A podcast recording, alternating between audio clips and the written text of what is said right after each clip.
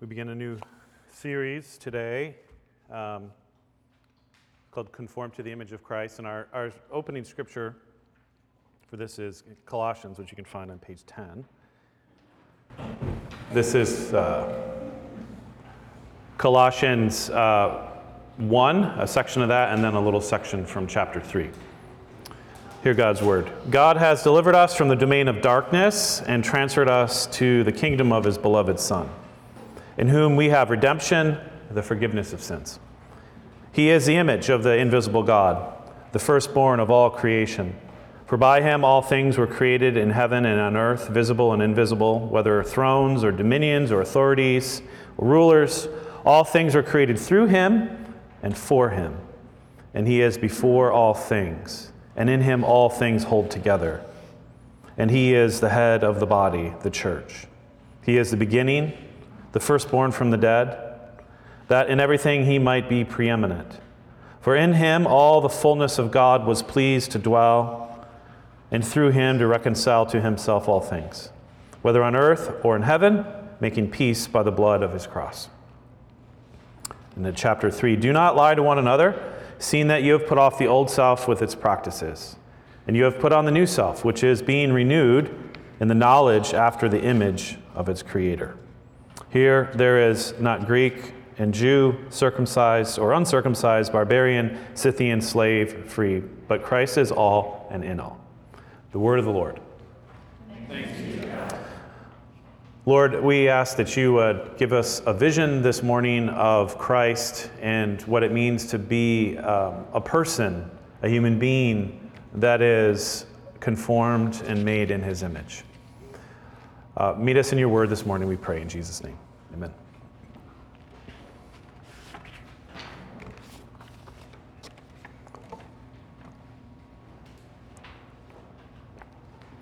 As I mentioned, we start a series today that will really kick off a whole year of thinking, what does it mean to be a person? What does it mean to be a human being? In particular, what does it mean to be created in the image of God, which is one of the most vivid descriptions in the Bible of what God created human beings to be. And in the Genesis account, which we had from our sacred reading, in the Genesis account we have on the sixth day, God is creating all of animal life. And it says that he creates each of the animals, the birds of the heavens, the fish of the sea, things that creep on the ground, according to their own kind. But when God shifts at the very end of the sixth day to creating human beings, the language shifts. No longer is it created according to their own kind, but rather created after the image and likeness of God. Then God said, let us make man in our image, after our likeness, and let them have dominion over the fish of the sea and the birds of the heavens and over the livestock and over all the earth and over every creeping thing that creeps on the earth. And so God created man in his image. In the image of God, he created him. Male and female, he created them. As this account makes very clear, and the rest of the Bible and the whole story of the Bible builds on, human beings play an essential intermediary role within creation. They have an essential position. They are not God. We are not God, and yet we have been endowed with, as image bearers, with God-like character in ruling and responsibility within creation. We are clearly part of creation. We share the same stuff, materially speaking, of all the rest of animal life, biological life, and yet we are exalted. We have responsibility. We have a certain character that sets us apart from all of creaturely life. And it's this exalted and lofty view of the human being and human nature in Genesis 1 that gets picked up in our call to worship, which is Psalm 8, which is really, again, a reflection on the meaning of the image of God, even though it doesn't use that language of image of God. It's worth, again, reading that psalm in full. O Lord, our Lord, how majestic is your name in all the earth. You have set glory above the heavens.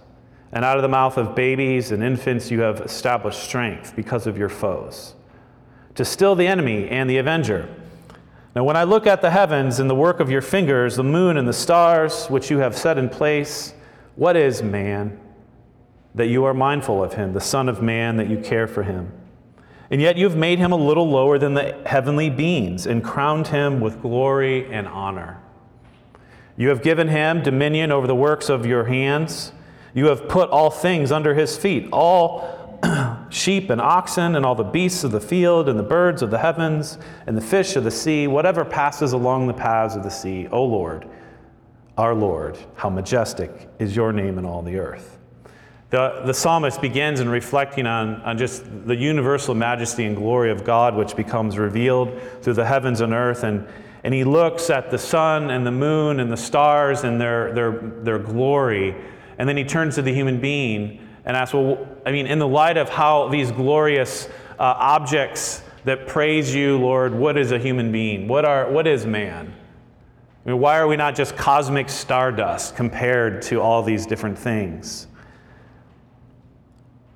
And yet what we learn is that human beings are far more than cosmic stardust.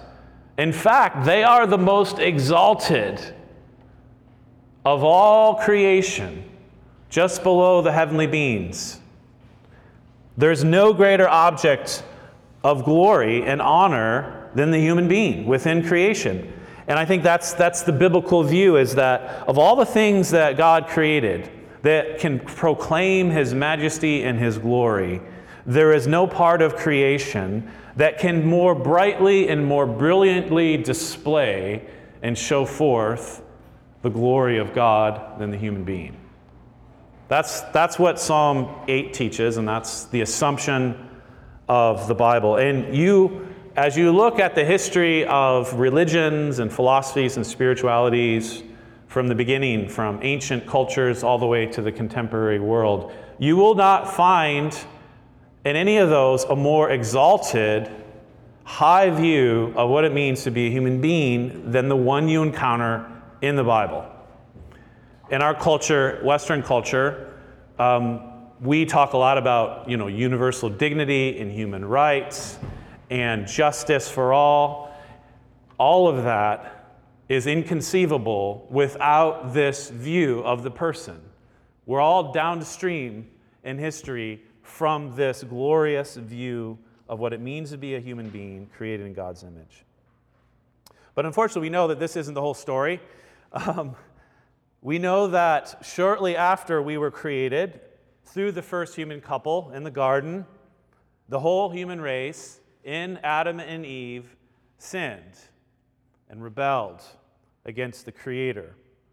Rather than fulfill our role as image bearers to show forth the glory and the likeness of God within creation, we lost our original righteousness, our original justice, our honor through sin. If you remember Romans 3, when Paul says, all have sinned and fallen short of the glory of God. I think this is a really helpful verse to have in mind, because it helps us visualize in categories of the person what happened at the fall. We talk about the fall. Well, what did we fall from? We fell from glory. We fell from the high status and place that God placed us as those who are filled with righteousness and glory. We fell from those heights. We have lost the honor and the justice and the righteousness that we originally possessed. We have, again, fallen short of the glory of God. And to fall short of the glory of God as a human being is nothing less than to be less of a human being than God originally intended us to be. Now, the fact that we are fallen creatures does not mean that we cease to be image bearers. Even as sinners, we are still created in the image of God. But the reality is that the image of God in us is distorted and disfigured in a comprehensive way. We sometimes talk about the sinful human nature in terms of the category of total depravity. And total depravity means that there's no part of us, of our nature, as human beings that is not affected by sin. Our minds, our hearts, our bodies, our brains, our souls, our spirit. Every conceivable part of what makes a human being has been marred, has been affected and afflicted with the reality of sin. But again, that doesn't mean we're still not image bearers, but it actually does mean make the situation even more dangerous and dire.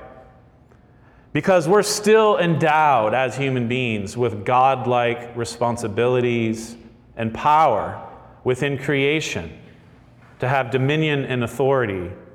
But the problem is we no longer have the godlike character to do it with righteousness, right? And so we still exercise dominion and authority and power, but we do it without righteousness that God intended us to be. And so we misuse and we abuse creation and ourselves instead of nurturing righteousness, and which leads to peace and shalom and flourishing.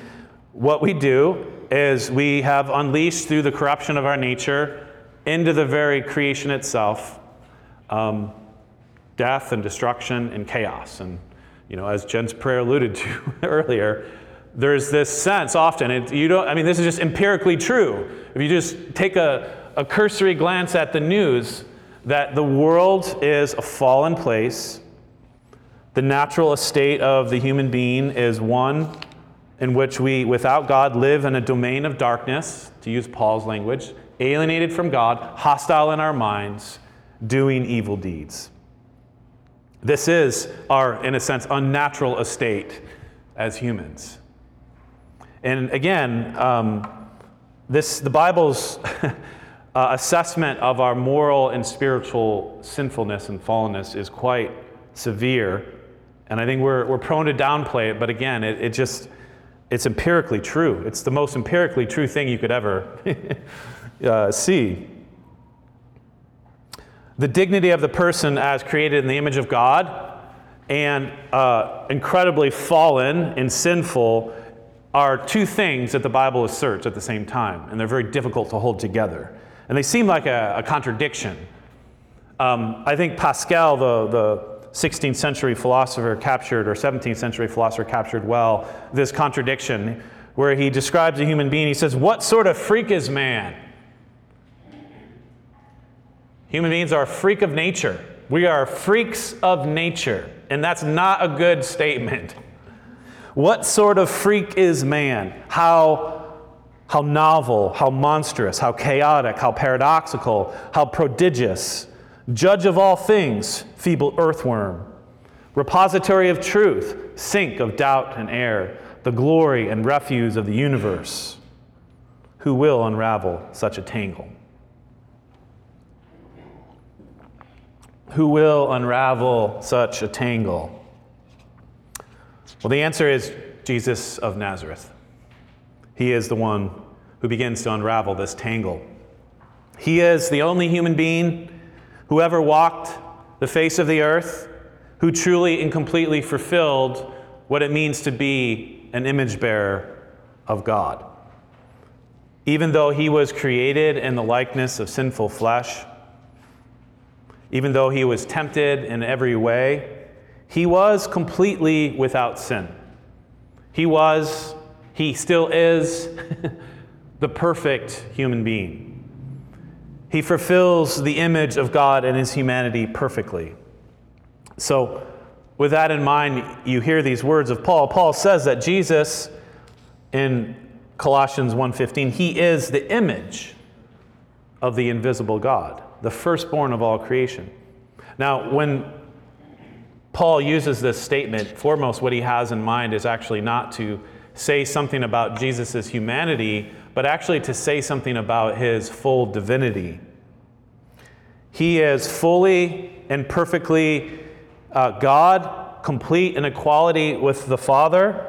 And it's interesting that many other New Testament passages echo the language here that Paul uses.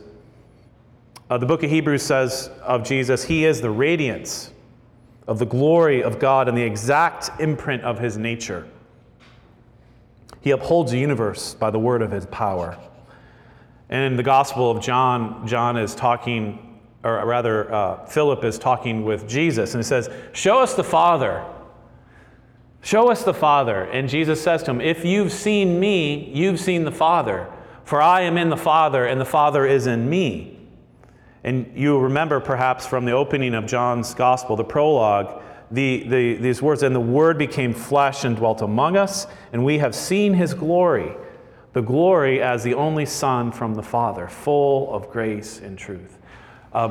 One of the ways that the New Testament writers are seeking to communicate the full divinity and reality of Jesus is that he displays, he mirrors, he shows forth in his very person and humanity the fullness of God. Now, these are incredibly important statements about the full divinity of Christ. Jesus is fully and completely and without remainder God. God from God, light from light, true God from true God. There is nothing that is absent or missing in him. But what's interesting is the way the New Testament uses the language of the image, or the Greek word is icon, to talk about Jesus' divinity. We are, I think, prone to view Jesus' humanity, in which he images forth God, as a kind of tool or instrument that when he's accomplished his work, he kind of sets aside. His humanity is almost sort of secondary to his godness. Once he completes the mission, that sort of recedes from view. Jesus does reveal to us God, who God is. But this line of thinking, I think, often misses also that he reveals to us what it means to be a human.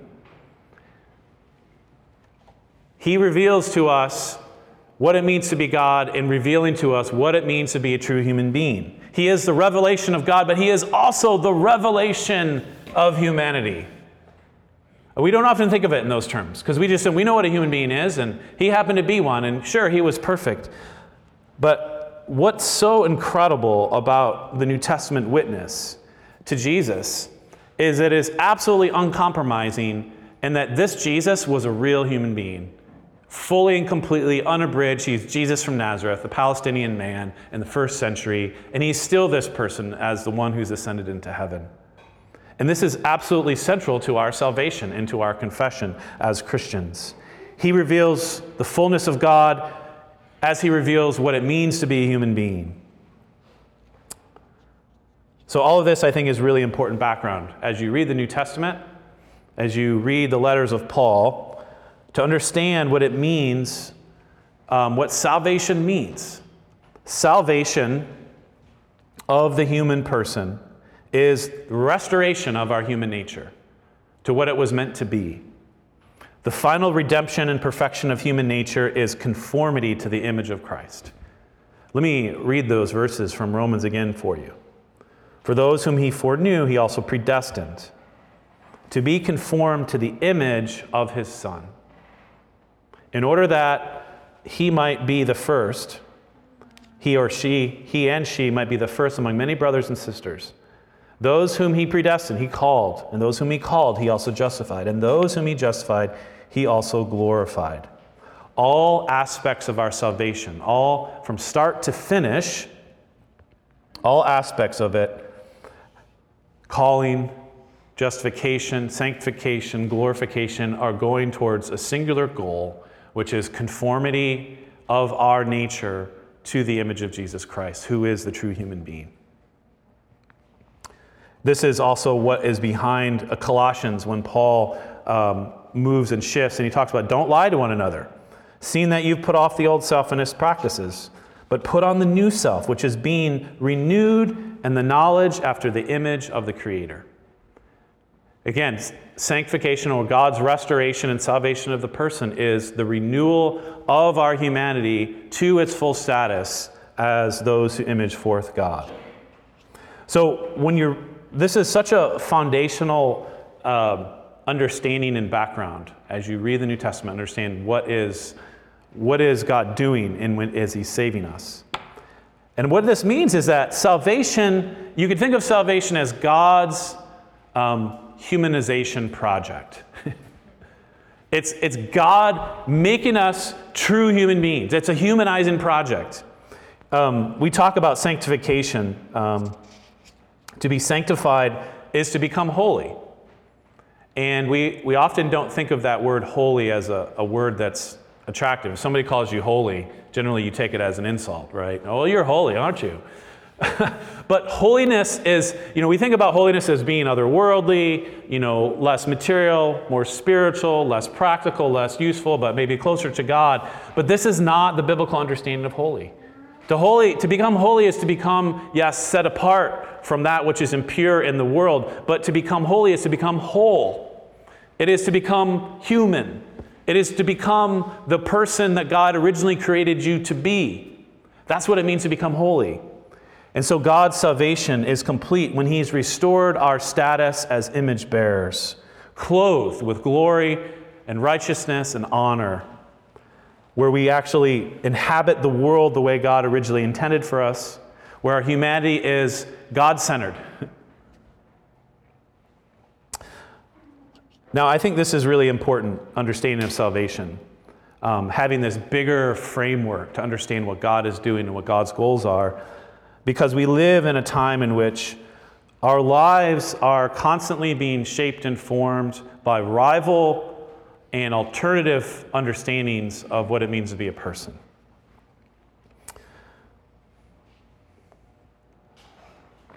Let me recall an insight I shared a couple weeks back from the Orthodox theologian Alexander Schmemann about what it means to live in a secular age, or how he defines secularism, because I think he really gets to the point. He says the secular is the negation of man as a worshiping being. Negation just means to cancel out. The secular is the negation, the canceling out, the eradication of men and women as worshiping beings. That is the logic of living in a secular age. And again, we tend to define the secular as that which is anti-religious or anti-Christian or anti-God. And in some cases it is, but most of the time it's not. It's simply the assumption broadly held within our culture, within public spaces from government to the university to civic life at all levels, that God, theological reality, is not necessary for understanding what it means to be a person, what it means to live life. You always have that option. We're not going to deny you the option to think about God in your life, right? That you can do that. But the reality is again, we absorb this, I think.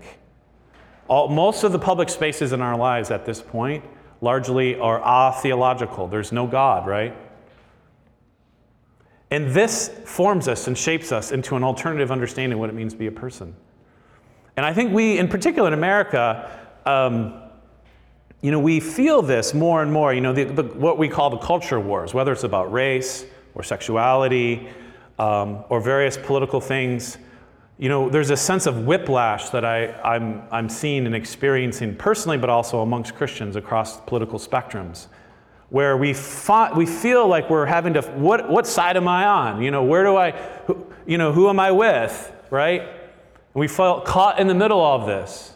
And the reality is this, is that you're not on either side. No side of either culture war fully captures what the Christian understanding of the person is. But deep down, here's the thing, is that all these culture wars, all these conflicts in our culture are conflicts about what it means to be a person. What is a human being? Even though that's unstated, but that's really what it is, right? What does it mean to be a person? What does it mean to have a body? When does life begin? What does it mean to have a different ethnicity in the world, right? Like all these are questions about what it means to be a person.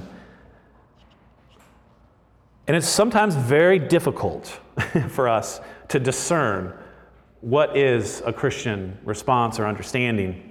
And I think discern here is the right word. This understanding what it means to be conformed to the image of Christ in the practical, in the everyday, requires great discernment. And I'm reminded here of what Paul says in the beginning of Romans chapter 12, where he says, "I appeal to you, brothers and sisters, by the mercies of God, present your bodies as a living sacrifice, holy and acceptable to God, which is your spiritual worship. Do not be conformed to this world. And the word there, conformed, is really rich. It's like, don't allow yourself to be pressed into this mold of the world, but be transformed by the renewal of your mind, by the testing that you may discern what is the will of God, what is good and acceptable and perfect. Again, I think discernment is the right word here. We need to discern what it means to be people, human beings created in God's image in our particular time and place. And what this requires of us is a renewal of the mind grounded in a life of worship. That's what it means. That's what it requires of us, a renewal of our mind in the image of Christ, grounded in a life of worship. So all of that is by way of introduction to this series. For the next couple months, we will be trying to answer this question. What does it mean to have a Christ-centered vision of what it means to be a man and a woman created in God's image? What does it look like here and now in our time and place?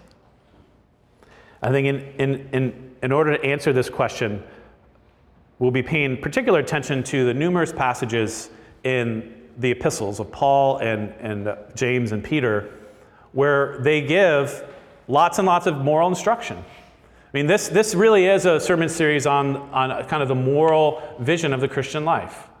But I hesitate to use that language just because when we think moral, we tend to think of morals and ethics as somehow, separated. But what you have to see is this, is that there's this framework, this theological framework of what it means to be a person in Jesus Christ, that he is renewing us. And that all of the Bible, all the scripture, Paul and the others' instructions about how to live the Christian life is rooted in this understanding of what it means to be a person. That Jesus is the reference point. And so that'll be what we will explore in very practical ways over the months to come. One of the fundamental assumptions of our secular age, I've already mentioned, is that there needs to be these areas, these zones, which are religion-free, God-free places, right? Neutral public spaces. So the question is, why make Jesus the ultimate reference point for understanding what it means to be a person? How can you even do that? I want to conclude by drawing your attention back to that hymn of Christ in Colossians 1. Because the central teaching of that hymn for Paul is that there are no Christ-free zones in the world. There is no part of any aspect of creation that could ever be conceived as something that we could bracket or set aside Jesus for how we understand. As Paul says, he's the image of the invisible God, the firstborn of all creation. For by him all things were created, in heaven and in earth, visible and invisible, thrones and dominions, or rulers and authorities. All things were created through him and for him. And he is before all things, and in him all things hold together. There is no place in all of creation that is free of Jesus Christ, because he created everything. To say that he's the firstborn of creation doesn't mean that he was actually made or born, but it means that he has priority before everything else. He comes before everything else. So everything that comes after him always has reference to him. He is the image of the invisible God, the exact representation of his nature. There is nothing in God's nature or character that is absent in Jesus. There's no part of God that we have to find or seek out in the world that somehow Jesus is missing, such that he wouldn't be enough, that he wouldn't be sufficient. He is the exact representation, the image of the invisible God. He is the one who built us, right? As the one who created us, he knows how we should work. And not only is he the one who created us, he is the one for whom we were created. It's not that God just contracted out, creation to the Son, but he created things, but it was for him, for his own sake. We exist for his sake. Not that only did he build us, but we exist for him. He is the end of all of our lives, the goal of all creation. He is the one by whom all things hold together. He holds it all together. He is the glue of the universe. He provides its unity, its coherence, its staying power. All of God's created realm and creative activity have reference to this man, Jesus. So there is not anything outside of him or above him or independent of him that can be free of him. He is the one who holds the universe together, and it's not an idea. It's not like an abstract or an impersonal force, but it is a person, Jesus of Nazareth, true God and true man. Let's pray. Father, we thank you for the glory of Christ, and we pray that we would have an exalted vision of him and to learn to look at him and all his beauty and all his majesty and all his love, and to then be able to look back at ourselves and to know ourselves, Lord, truly, as you know us. Lord, all of us here on a journey, a sojourn through the world as we seek to become more like Jesus. Lord, we're thankful that you take ultimate responsibility for that work in us. We cannot conform ourselves to Jesus, but Lord, we know that you have ordered our lives and our times in a way that you promise that you someday will make us to be conformed to him, and that when we see him, we shall be like him. And so we give you thanks and praise for these promises in the name of Jesus. Amen.